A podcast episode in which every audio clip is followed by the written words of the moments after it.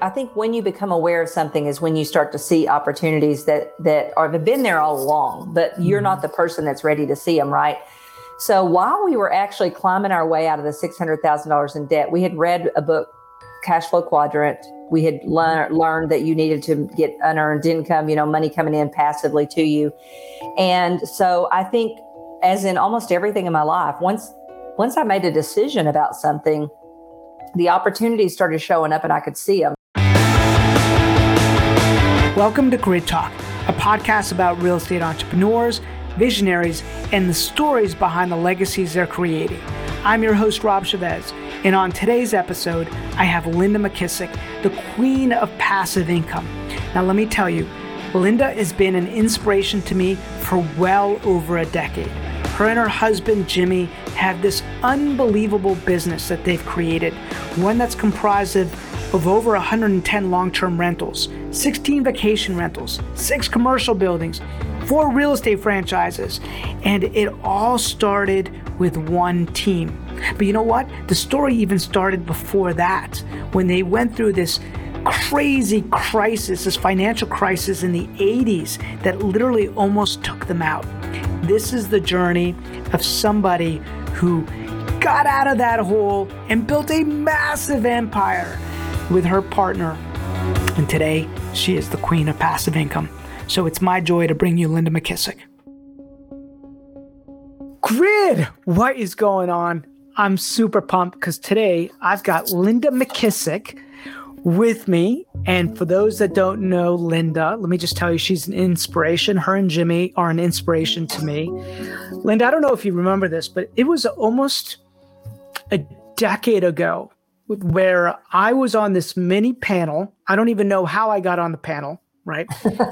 It was during the foreclosure crisis, and it was about living a big life, or it was some kind of big something tour that you guys were doing, and you came down to Virginia, and I was felt privileged that I was on this panel, and it was about building a life where you had real estate investments, right, and scaling a business, and I looked to you guys and I said, hey, you've got this 7th level team, you have over 100 assets that you own. How do you do this? How can I replicate this? And you probably don't remember the advice that you gave me. But I'll share it with you real fast. It probably hasn't changed over the years. That's what's great. Principles are principles, right? But you said, Rob, get really good at your agent business. And what it's going to do is it's going to create a lot of opportunity for you in other areas, right? Yep. Title, mortgage, investments. And so I went to work because I wasn't running like a traditional agent business at the time. I was more of, doing investments and buying and fixing and flipping and buying and holding for my family. And it must have been around 2009, 2010. So it wasn't, it was 2009, 2010, I would imagine. That's when it really was, right? But that was the advice you gave me. And I took that to heart, and we just started building this thing, right? Yeah. Yeah. And I'm excited to have you on here again. And, and what I want to do is share you with our Grid community, right? We're a little over 15,000 people now. We have 16 different chapters in 8 different states. Wow. And we just recently launched in Tennessee and Scottsdale, Arizona. And we're looking at different parts, McAllen, Texas. Wendy Papasan runs San Antonio. And so we're on a mission to just help people build wealth through real estate. And what I wanted to do was share your story, because I think you have an amazing story. Your and Jimmy's story is an amazing story. And so with that, let's kind of go back in time. Let's get into that DeLorean, right? Go back, in time, and share with us a little bit about your real estate journey, because I know it wasn't easy, especially in the beginning, right? How you and Jimmy got started. I'd love to share that story with everybody. Okay, sure. Yeah. I always say that I think sometimes or most times, the worst thing that ever happens to you can eventually wind up being the best thing that ever happens to you. And I think if I had to title our story, that's what I would say about it. I always like to say I was in my mid-20s when we had a horrific economic crash in Texas. I think the states that hit the most was Texas, Oklahoma, and Arkansas, because we were very heavily into the oil business. And I always like to say, you know, I'm in my middle 20s at this point. I don't even know what the word economy means, much less is it a good one? Is it a bad one? I mean, no one in my family had ever gone to college. So I didn't go to college right out of high school. I got married and that quickly ended. And so when I got married to Jimmy, you know, I was still trying to figure out who am I, you know, what can I do to make anything more than minimum wage? Because I'm a real hard worker, but all my jobs, you know, had really literally paid me about minimum wage. And so Jimmy, being the kind of great man that he is, he said, well, why don't you go back to college, figure out who you are. And, you know, I went back to college, but I was pretty far into college when the crash happened. And I wasn't really figuring out a lot of tools of the trade that would make me a lot of money. So when Jimmy came to me and said, you know, we're in a mess, we're $600,000 upside down in debt, because he had actually sold a restaurant and nightclub in Dallas that we had gone to try to, you know, make it big. It was kind of a mini Dave and Buster's, if you will. And we had gone, you know, cashed in our chips from one small successful location and gone to Dallas to try to make it big there. And with the economic crash, we literally had to sell that business for $600 less than what we owed against it. And the banks just immediately took those notes. So, you know, I always like to say, again, I didn't know what the word economy meant, much less how massive that really was.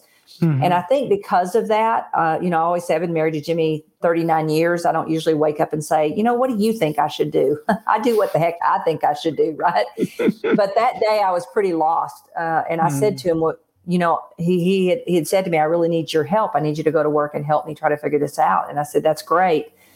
But what in the world can I do? You know, other than waitressing and bartending at your nightclubs where I'd make great tips, I really had never found anything that I could do that made a lot of money. And he said, you know, a mentor, a Pee Wee football coach of his, used to drive all the way across town to pick Jimmy up to play on his football team. And he said, you know, that guy told me one time, if you ever want to make a lot of money, real estate is the way to do it. Now, I have since learned that that man was a huge developer and builder out of Dallas. I don't think he said, you know what, get a wife, get her to sell houses, you guys will be rich forever. Jimmy misunderstood the message. But to be honest with you, I'm really thankful, because real estate was a great cash flow opportunity, honestly. I mean, once I figured it out, I always like to say in the beginning, I'm a slow learner in the fact that my first year I only made $3,000 gross. And Jimmy had to tell me, you know, Linda, we're not going the right way, honey. I'm spending 15 to buy all your stuff and you're making 3. This math is not working.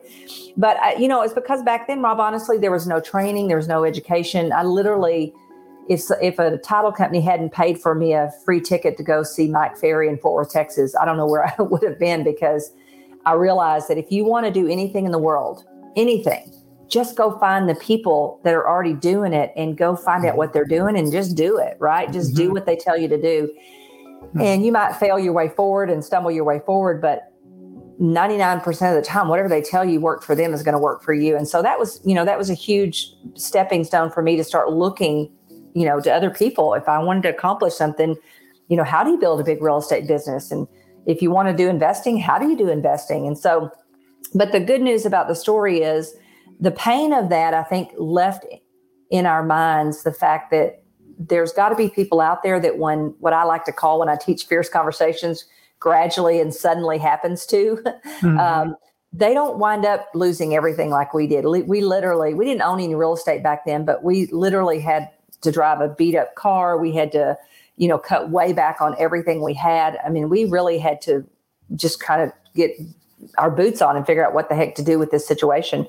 But I think because of that, it left in our mind that we needed to study people that were wealthy, that when economic downturns happen, they don't get in those kind of situations. Because I always like to say, it's not a marriage enriching situation to be that far in debt. You don't come home and say, hi, dear, how was your day? You say, where the heck are we going to get some money?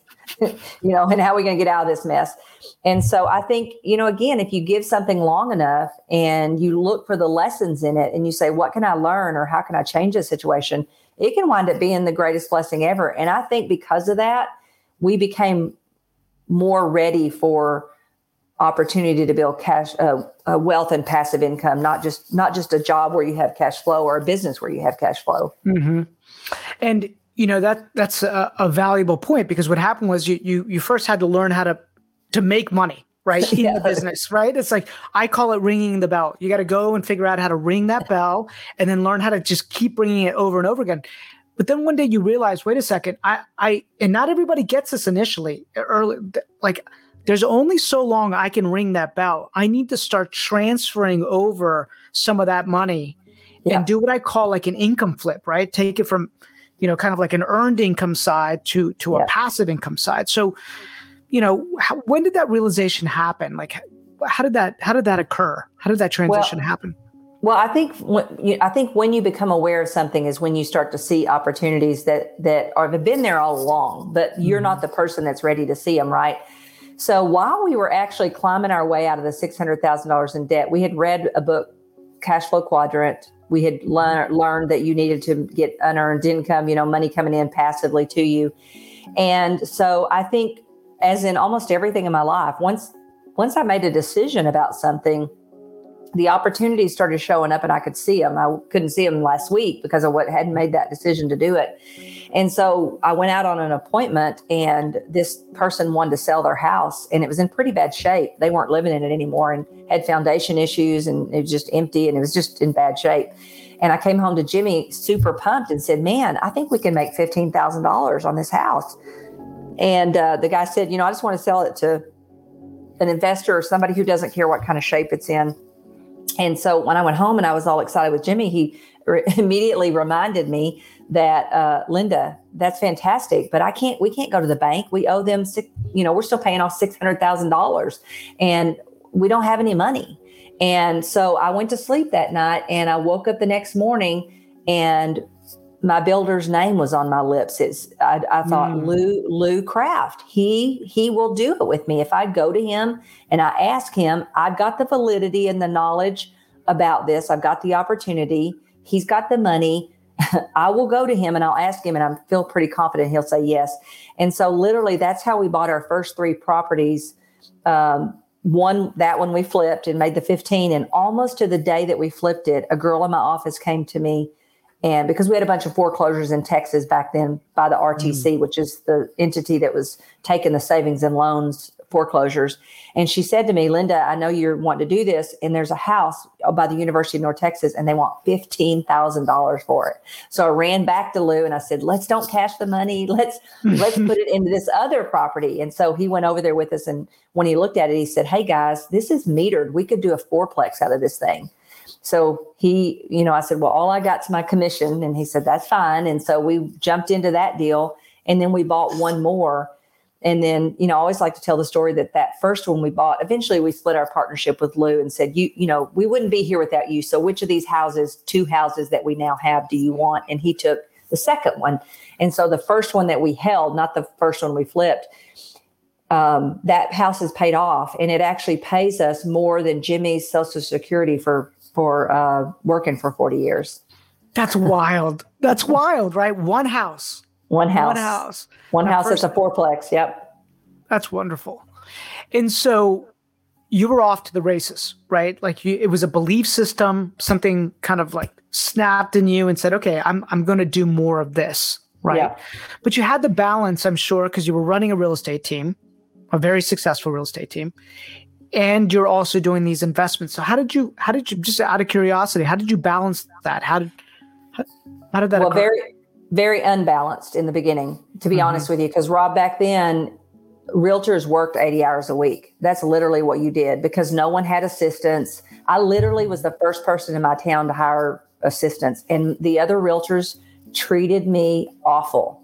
They thought I was lying, cheating, and stealing by having someone, you know, answer their phone call. It was a real battle, to be honest with you. But I had gone to California by this time several times out to a Mike Ferry seminar, and I was already seeing that the way agents were doing more businesses, they were leveraging off all the stuff that was $15 an hour, and they were, you know, working the $200, $300 an hour stuff. And I very quickly got that math, you know.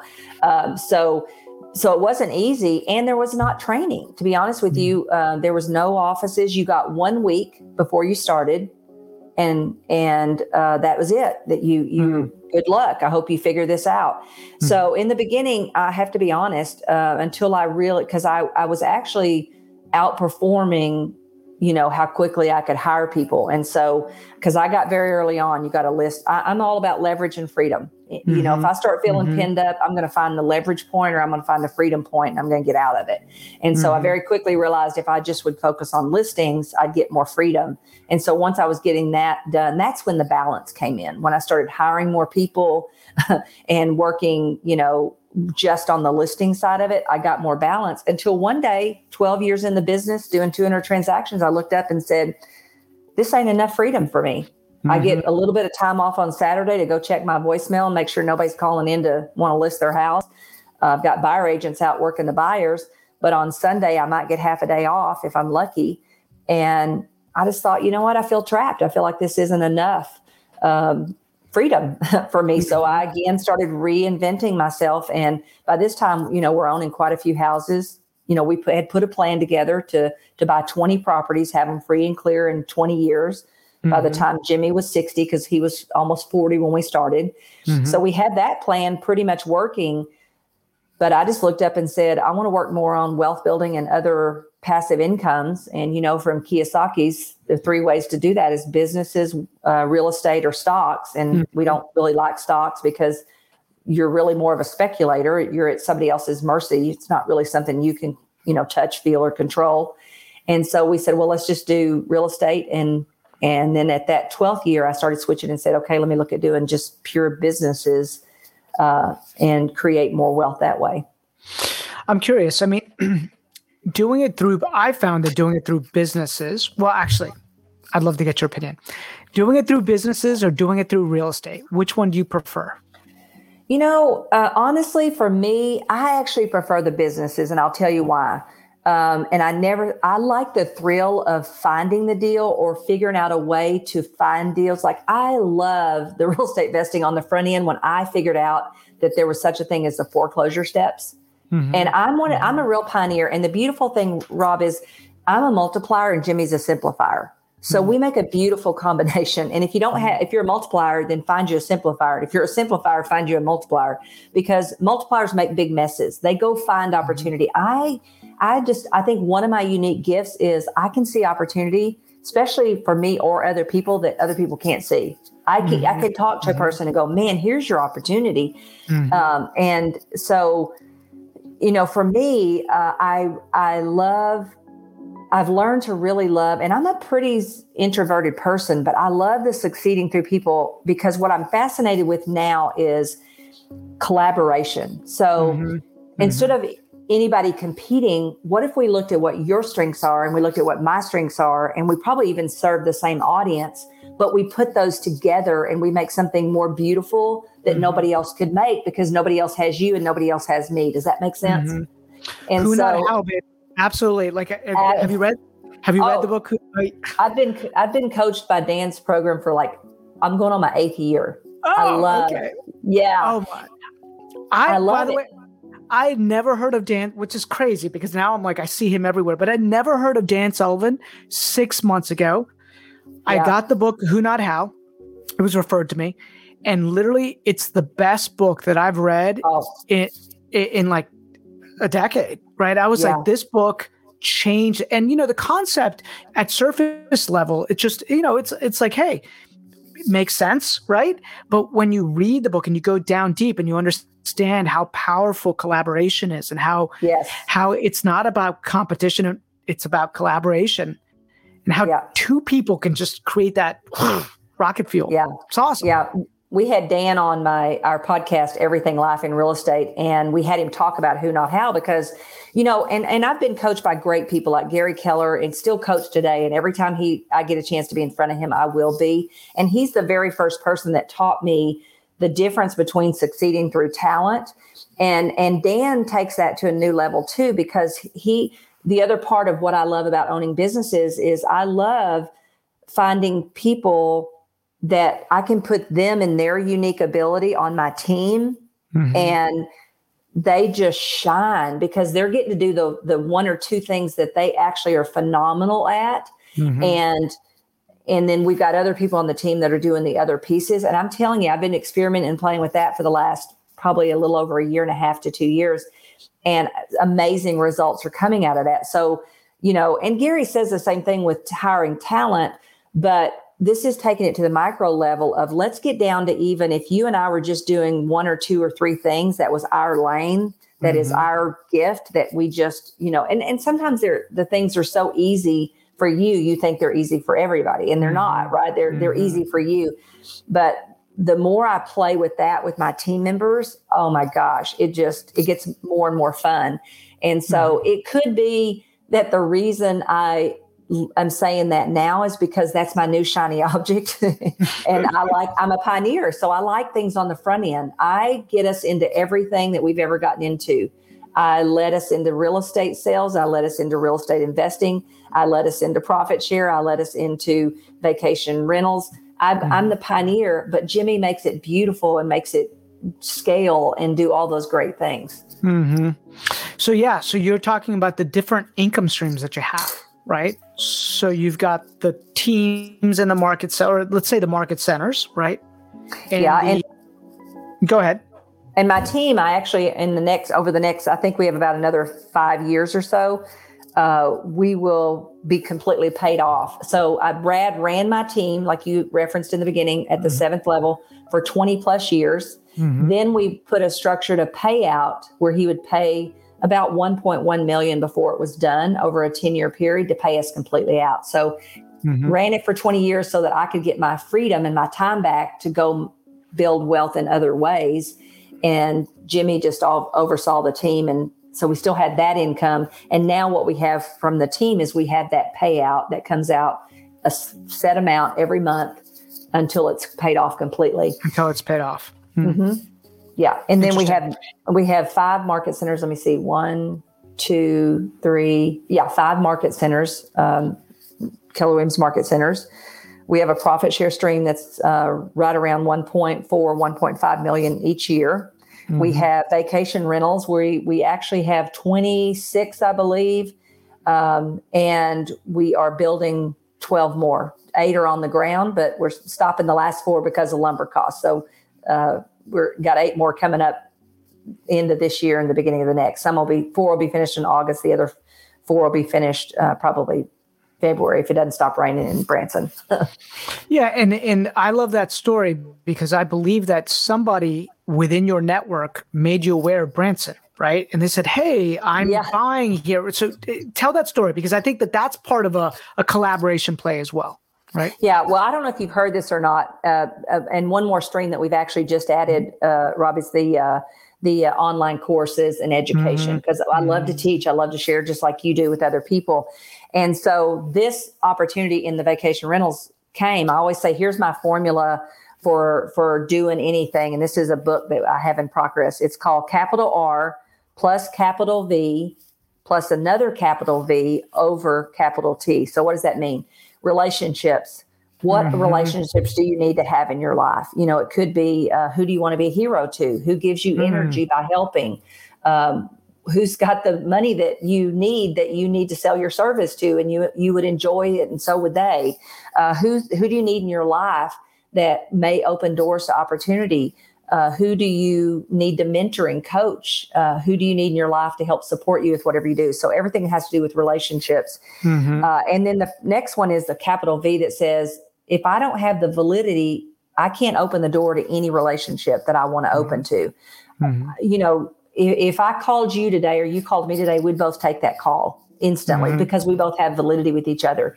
But if you haven't created validity, it's harder to get that relationship door open. And so I got to figure out, what validity do I need, and how do I keep growing my validity, or how can I use other people's validity? And I always like to say this about validity: everybody has it and nobody thinks they do, but everybody has it, right? And then the next thing I got to do is figure out whoever I'm trying to do service with, or whatever I'm trying to do, recruit or do whatever, what's their value or value gap that I can, what's a value to them right now, most important, or what is the big value gap that they have, that if I could start to step into that value gap, then I would create this amazing motivator that Robert Caldini calls reciprocity or beholdenness.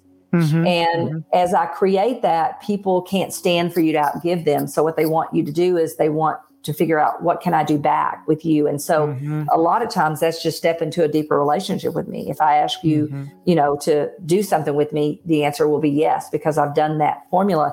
And then I got to, whatever the situation is, I got to put enough time in for that to pay off. And everything has a different time loan. If I'm selling a house, I'm going to get that money in probably 30, 60 days. If I'm buying investment property, it could take a little bit longer, because I got to just figure out, who are the people that I need to be a hero to, and what's my validity that's going to allow them to want me to be the person that buys their house. And then what's their biggest value gap right now? Is it pain from, you know, devastation, divorce, drugs, whatever, if it's an investment property.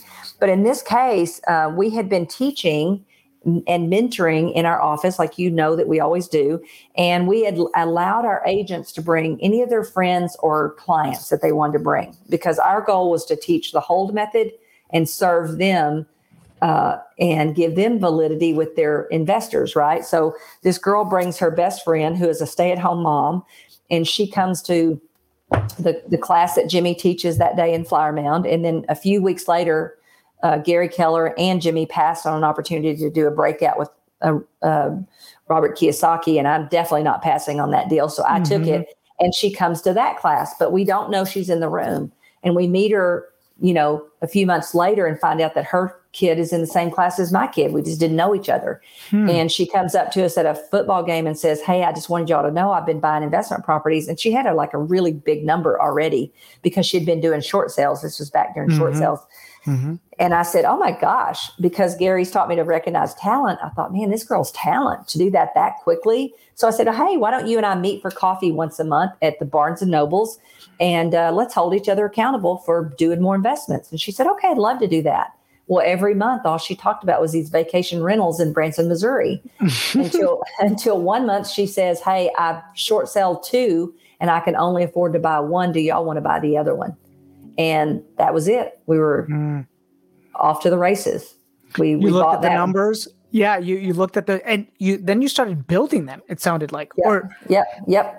Mm-hmm. So we drove there that next day, because we wanted to feel it and touch it and see. And we'd been to Branson before, because our kids had actually attended a Christian camp outside of there.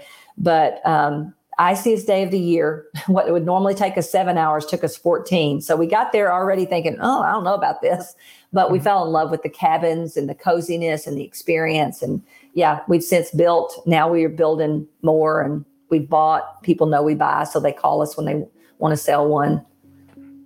Well, you know, I noticed, and when I went to your office, I think it was, when was that? 4 or 5 years ago? I'm not sure what year it was. Yeah, right? It goes so fast. Yeah, I think 4 or 5 years. What did you call your room? Is it the war room or the situation?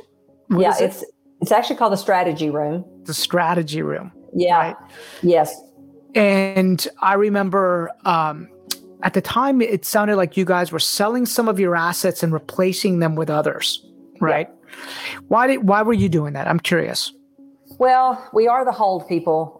We did write the book Hold, but we have sold, you know, we've had many hundreds of properties, and we've had partnerships that either the partner wanted to sell out or we want to sell out. So we've taken some and we sold some that way.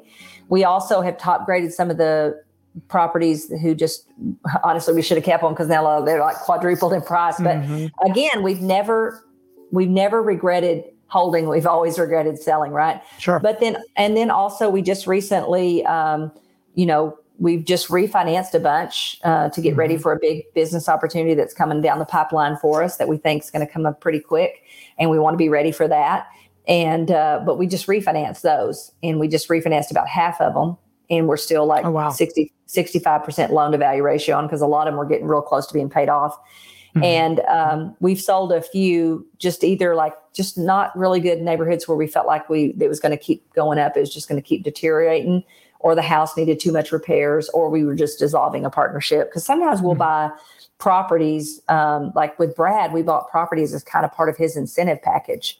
We still do buy some properties, but occasionally he'll need cash, so he wants to sell. So we usually just go ahead and sell if that's what he wants to do, if we have a partner. But majority of our time, we still hold. Okay. And so what would a couple of things. I want to go back. I love Who Do You Want to Be a Hero To? When I read that in the book, it hit me like a ton of bricks, because I was like, I know exactly who I want to be a hero to. Mm-hmm. And I need to spend more time doing that, right? And this is why we're doing this, right? Yeah. I love helping people learn this piece. So I want to go back a little bit. You would set up a plan, a basic 20 properties, right? One a year. You wanted them paid off in 20 years, right? I believe there were the rents were $1,000 a month, because the idea was you wanted to have $20,000 in passive income that was coming in.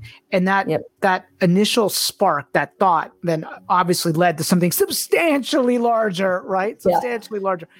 But what would you tell yourself, now, your younger self? Like, what have you learned in that process? How could you have made that move faster, right?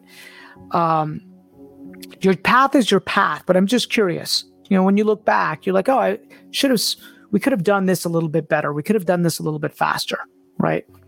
Yeah, I think it boils down to courage. One of the things that Dan teaches that was another huge impact to me when I saw it, because I realized the way my life had gotten so massively big is because I actually had unknowingly followed this, what he calls his 4C formula. Mm-hmm. And I think anybody that's listening to this, you can probably follow along and go, yep, that's what I've done too, or that's what it's going to take if you want to do it. And that is, you got to make commitments that scare you.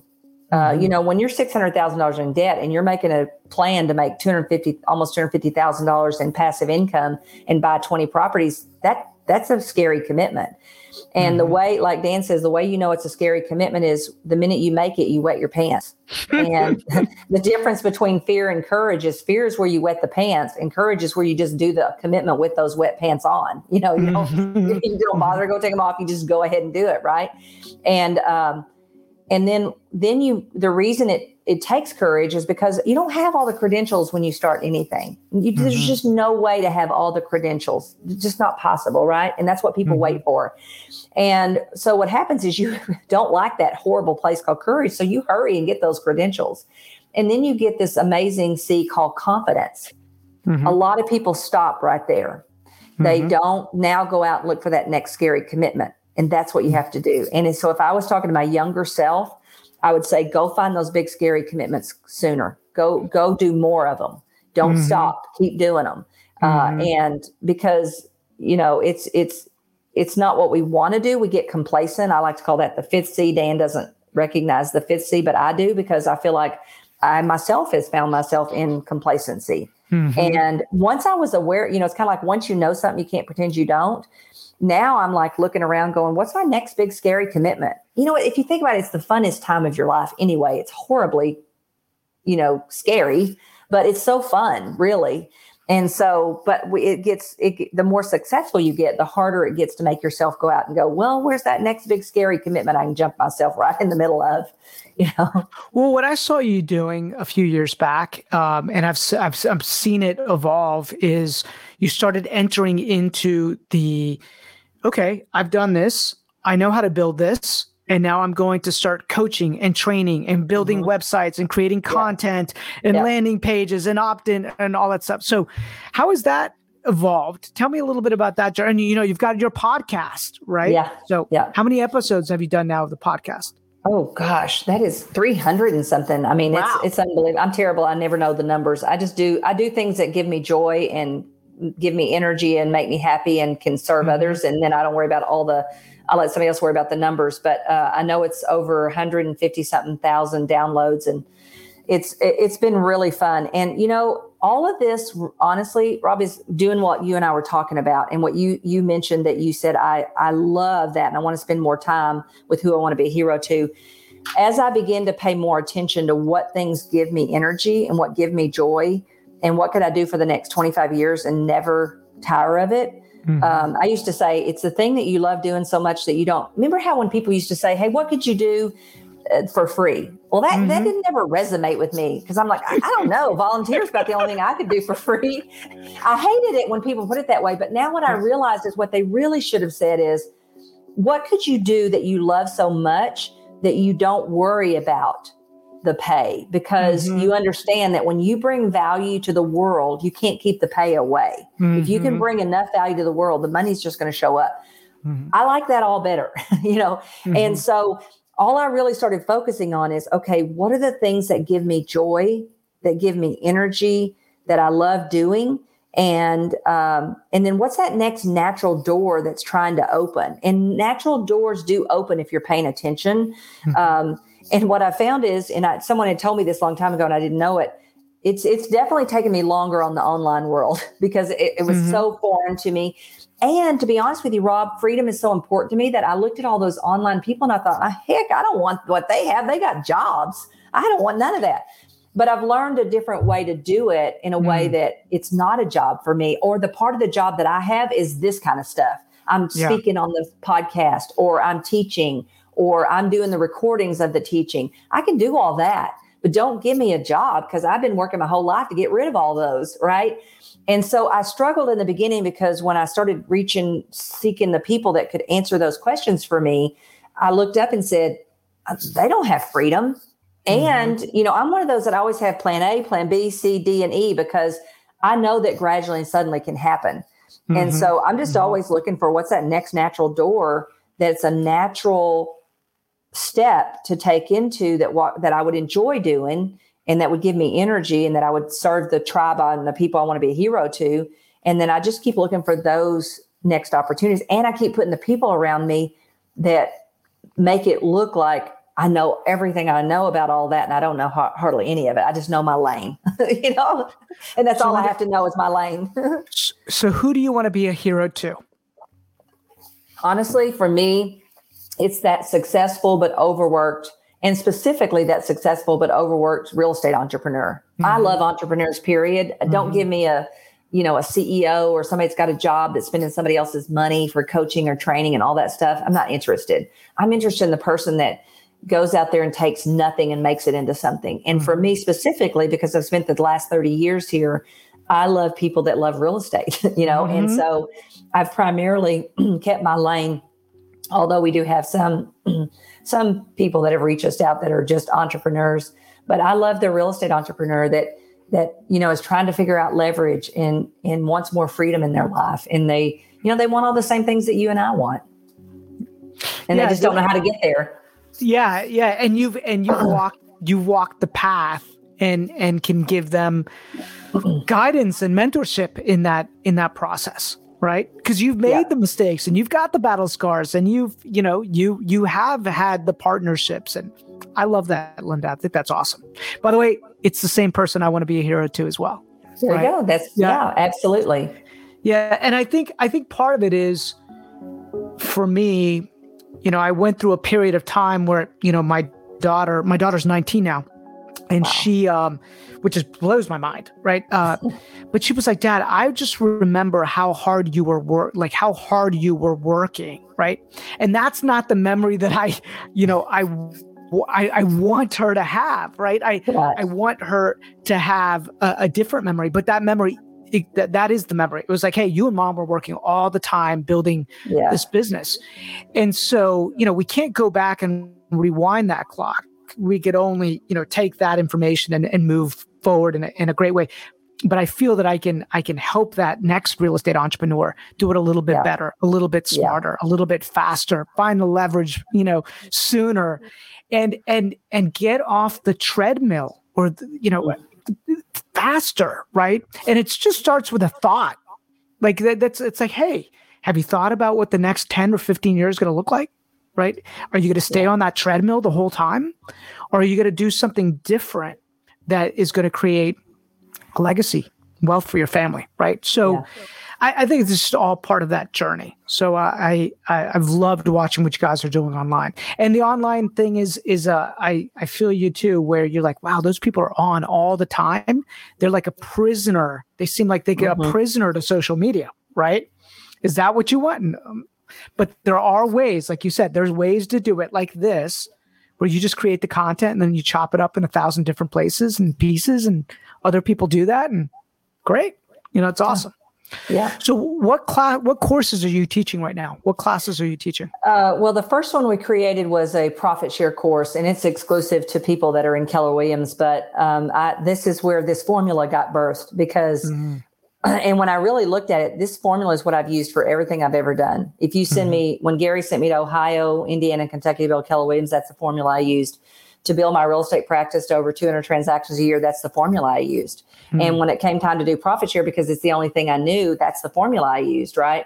So we've been teaching that exclusively. And I love the way we're doing it, because we rolled out the course and they buy the online course and then they jump on a monthly call with us. So I love it, because once a month I'm getting to connect with them and help answer questions about what do you need? What went well? What's your win from this? And where are you struggling, you know, moving this along? And so that's been fun. We'll probably do something very similar.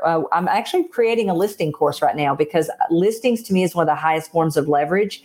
And when I looked out in the world, there wasn't really a one place that and I saw a lot of agents that didn't understand how important it was to become a strong listing agent for sustainability and income leveling out and longevity in the business.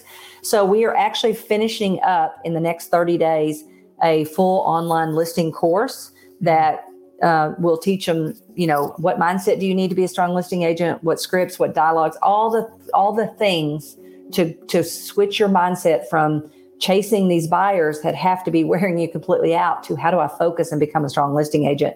And we're doing that because it's easy. That stuff's all the stuff I've taught for 30 plus years anyway. And so I'm doing the things, I'm taking the low hanging fruit first. And then we're also have started the investing course to do the same thing. So what'll happen is we'll roll that online course out, and then once a month they can jump on a call with Jimmy and I, or Jimmy or whatever, whoever's, you know, I'm sure both of us will probably do it once a month, and we can kind of guide them and walk them along. And so that's what I have so far. And then ultimately I may move to helping other people do some of these same things. Like, you know, let us teach you how to, because everybody has knowledge and information that the world could use. So we'll probably move from that one to, we've got a really good system and we're really doing a good job of learning what that looks like and putting it together. So we'll probably help other, maybe realtors or whoever that wants to do it, do some of those same things. And I'm going to write this next book, this R+V+V/T will be a next little book that I do. I love that. And you've probably been thinking 1,000 different ways. What is the title of the book? How, like, is that the title? Right. That's the thing. It's like, what's the title? How is it going to resonate with the audience? Like, am I speaking directly to the avatar? Right. So I'm excited to see what's the deadline. What's the goal? Have you set yourself? Or are you just? No, you know, I'm moving. I got quite a few projects. I got a great girl that's a great project manager that's moving us along really pretty fast on all of it. I have all of these things: the investment course, the listing course. Profit share has already been out. We've got about 400 and something members that have already doing it. So that part's fun. And then it rolls out every month. So new people join us every month, but the book and the other investing course, I put it to be done by the end of the year. So that's kind of our deadline, if you will. And you know, I no longer, we have two big books. We have Presentation Mastery for Realtors, which I've updated and taken the two best chapters. And we're just going to use those as kind of giveaways for people. And, then we're going to, we have Hold, of course, how to find, buy, and rent houses to build wealth. But I'm going to now, now I'm going to move to the little books because I've discovered that I'm not out to be famous to anybody other than the people I want to be famous to. I'm just looking for validity in the tribe I want to be valid to. So I don't want to go spend $35,000, $45,000, $50,000. Now that doesn't mean that someday this book might not turn into something like that, but it'll happen organically if it does. Right now, it'll be a small book that I can give away to people. It's small. If I sell it, it's super cheap. That just makes me reach more of the kind of people I want to reach. Sure. It's an introduction. You know, the 4 C's, you gave me that book and it's a small little book, right? Yeah. It's a fun book. Yeah. Dan puts out one a quarter. I'm not going to get so aspirational that I say I'll do that.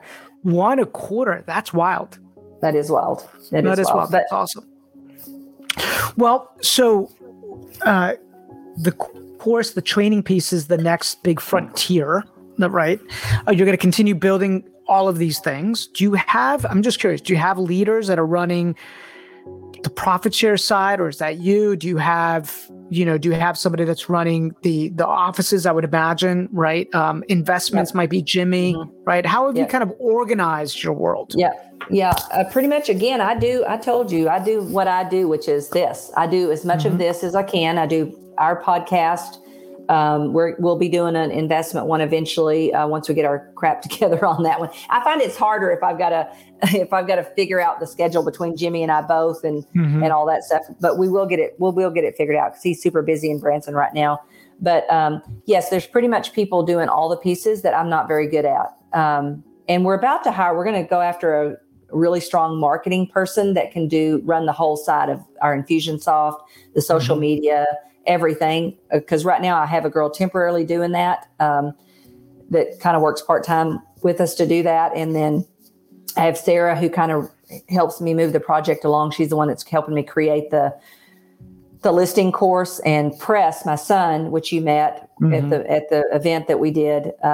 He is the one that pretty much put the whole Profit Share Mastery course together, but he's got a full-time job, so he had to do it on the side. So I'm going to start now looking for people who this would be their full-time thing to do. And to be honest with you, I love to do the small groups like we did that you guys came 4 or 5 years ago, where we do the evening before. It's our home. We love people in our home and love to get more, close with people and have that more intimate setting, and then just have a small group. I don't have a desire to have 30,000 people in an audience, listening to me. Necessarily, that's not what I want to create, but I love those small working groups. And I have a dream to eventually maybe have on our ranch, where we have 2 vacation rentals, places we can actually go out and show you like if we were going to remodel a house, here's all the products that we would pick and choose. And here's why we pick Home Depot, and here's why we pick Lowe's on these. And this is, you know what I mean? I mean, more hands-on. I always say we want to be the how-to of the Chip and Joanna Gaines. They give everybody the dream, the millions of people the dreams, but we want to take the few people out of that they don't want to just dream about it. They want to do it. And so that's kind of in my long-term, goals is to maybe have a place set up here locally in the Dallas area where when people came in, we could actually go show you a house and we could take you through the different steps of it. Because I learn better if I see. I don't learn as well when I just read about it. But if you can show me what you're talking about, what does that mean? And what is that, because some of the stuff, is the language can be overwhelming to some people until you you realize it's not really that complicated. But if you don't know what people are talking about, it can sound complicated. Yeah, Linda, it's interesting because that's what we did. That's how we learned. There was a local investor that would hold a seminar at one of his projects. And what he did was, I think we paid something like, and it was really smart. And then we started copying it years later because I was like, that was such a great experience. I think it was like $1,500 for the weekend. And he literally walked you through the entire project, how the acquisition happened, what the renovation cost was going to be, the ARV, like the type of paint, the cabinets, like everything. So when you walked away, you felt like, okay, you got everything from, cradle to grave. And then what he did was interesting. He said, listen, and if you bring me a deal, I'll credit you back the $1,500 that you spent for this. Right. That's good. It's great. And then, so what that did is it puts you into action at that point. Right. Yeah. And we found years later, so we learned, that's how we learned. We did it. And I remember thinking, man, that was such a great experience.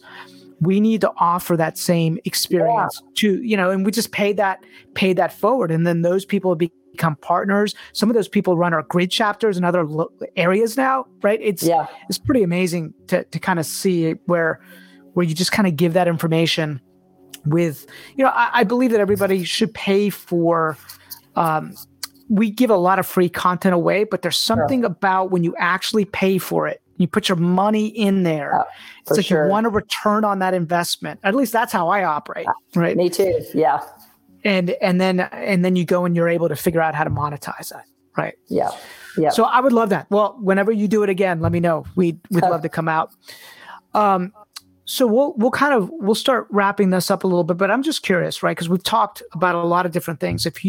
I'll give you the makeup of our room. We've got 15,000 people. There is the 80-20 rule, right? There's a lot of people that are getting started, want to get started. They've got some knowledge. And so the majority of our group are people that are learning and growing. 20% are doing a lot, right? We've got investors that are doing hundreds of transactions, a year in our local area, and they're plugged into what we do. But there's that group that's trying to figure out how to move this thing forward, how to move the dream forward, right? What advice would you give to that person, right? What advice would you give, to the person that maybe they're still holding on to that job. They want to leave that so that they can pursue this bigger dream that they have. Mm-hmm. I'm just curious how you might coach somebody like that. What would you say to them? Well, and it depends because, we knew that our cash flow was going to come from somewhere else. And this cash flow was going to be future cash flow. So if someone, now my nephew, he took everything we were doing and he eventually quit his job and did it. So I would just say, well, how much, be realistic, because I'm kind of a cautious person. I don't over leverage everything, because that's how everybody lost everything in the 80s in Texas. They were way over leveraged. So, I would say, set a number that when you get to that number, you're going to, because there is a certain point where you know what you need to know, right? Mm-hmm, mm-hmm. But if you're procrastinating and you're not moving at all, then you've got a gap as something you need to fill. Maybe you need a partner. Like we went and got a partner because there's no way we could have done the first three without a partner because we didn't have the money or the credit being that far in debt. So we were missing a who, right? Mm-hmm. But if it's knowledge, then get that knowledge. But if you're waiting for 100%, forget that. You're never going to have 100. Go at 60 or 70 and you learn in motion. People learn in action. Mm-hmm. And so I would say, either set a number that you're going to at this point, I know how to buy properties. I've already bought this many. This is the date I'm going to burn the boat. Mm-hmm. Because you already know you have the skill and you're going to do the lead generation. See, a lot of times it's lead generation that causes people to not be successful. They won't try to go find the properties. Mm-hmm. And so if you're going to do that, you've got the hardest part, and mm-hmm. if you're willing to pull the trigger on a property and buy it, that's the hard part too, is you making that commitment, but you're already making those commitments. So just make a decision on how many you feel comfortable that you got to have, and then just burn that boat. Because mm-hmm. I find when you got one foot in the boat and the other on the land, you don't go anywhere. Mm-hmm. You got to commit. You got to commit. And so, and then ask yourself, what happens if I don't do this? What does my mm-hmm. life look like in 20 years if I don't do this? We had a girl on our podcast. She's in our Profit Share Mastery course. But when I heard her, I said, you need to come on our, oh, we also have a Profit Share podcast. I forgot about that one that drops on the 21st, of course, every month.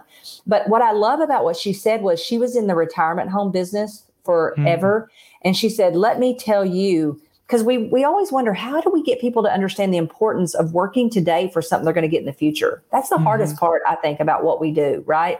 Mm-hmm. And she said, let me share with you some of the stories that I've come across because people were not financially prepared for their parents to be older or for themselves to be older. Mm-hmm. It's not a pretty picture. It's pretty sad.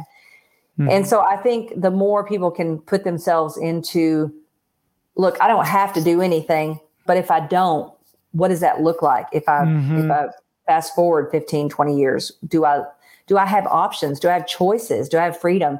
I always say there's so many things that come from you just going and trying to do everything you do the best you can, let never how much money shows up. Because we tend to have these financial thermostats, I think, that hold people back.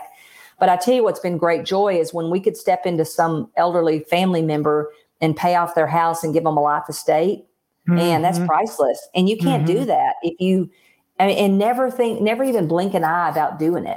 Mm-hmm. You can't do that if you haven't really committed to this kind of stuff. And so those are the unexpected gifts that you don't realize you're going to get if you will just kind of commit to this. There's too many people that are telling you you'll be better off if you do it. You know, just you're going to have to do a little bit of it on blind faith, I think, and then reap the rewards later. For sure.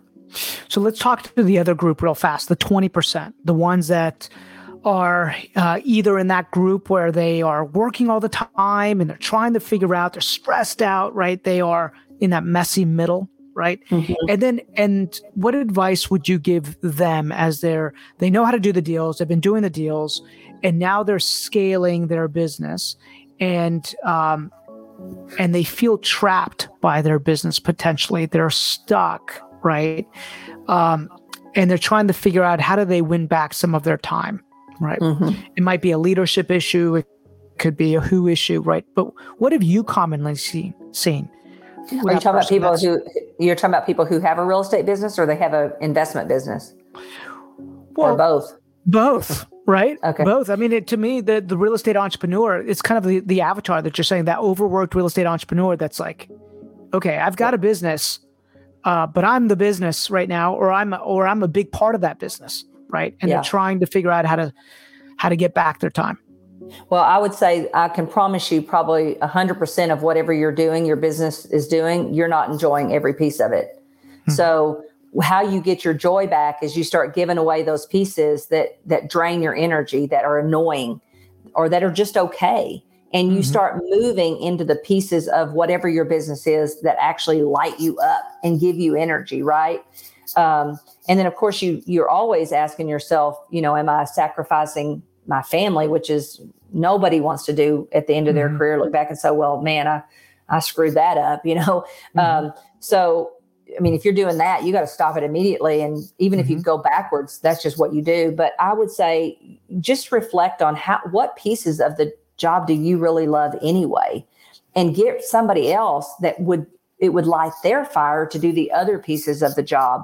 Because I guarantee there's not 100% of whatever you're doing that give you energy and make you motivated and excited every day. Yeah. Yeah. Learn to let it go. Right. Yeah. There's so many entrepreneurs that just don't want to let it go. They think that they are the best at it. Right. Yeah. And they're just simply not, right. You can't be the best at everything. Right. Right. Or you can try and it can cost you something, because it's always costing you something. You just may not be paying attention to what it is actually costing you, but it's definitely costing you something. Cost for sure. Well, Linda, if people want to find you online, what's the best way? I'm never prepared for this question. You know, I would say if you like podcasts, listen to Everything Life and Real Estate. We talk about everything. Mm-hmm. We literally talk about everything. I have some great guests on there. I have the guy that wrote the book, Never Split the Difference. I have Dan Sullivan. Book. I got some mm-hmm. great guests. I really try to go after people I want to ask great questions to. You can also reach out to me at lindamckissick.com. And then always what I love to give away, Rob, is our Freedom Number worksheet. Now, you probably worked on it when you were at our workshop, but it's if you text to the number 33444, the words Freedom Number together as if it was one word, I would say start. If you haven't done this yet, sit down and figure out what kind of number do you need to have the lifestyle you want to have, and what are a few life's unexpecteds that might come up that would cause you to need more. Start with that number if you haven't already, or if you haven't done it, go back, sit down with your significant other and do that exercise. I love that. I love that. That's great advice. And I remember doing that worksheet, and that number just keeps getting bigger. But well, here's the cool thing. There's so many cool things you can do with too much. There's not much you can do with not enough. That's right. That's right. For sure. Well, Linda, thank you so much for being part of Grid Talk. Tell Jimmy I say hi. I send my love, right? Hey, you tell him he's in West Virginia at the Greenbrier trout fishing, so he's probably closer to you than he is to me. Oh wow, that's awesome. Awesome. Well, hopefully he'll catches something nice. Show some pictures, right? Yeah, he will. Well, thanks, Linda. You take care. Thank you. Appreciate it. You too.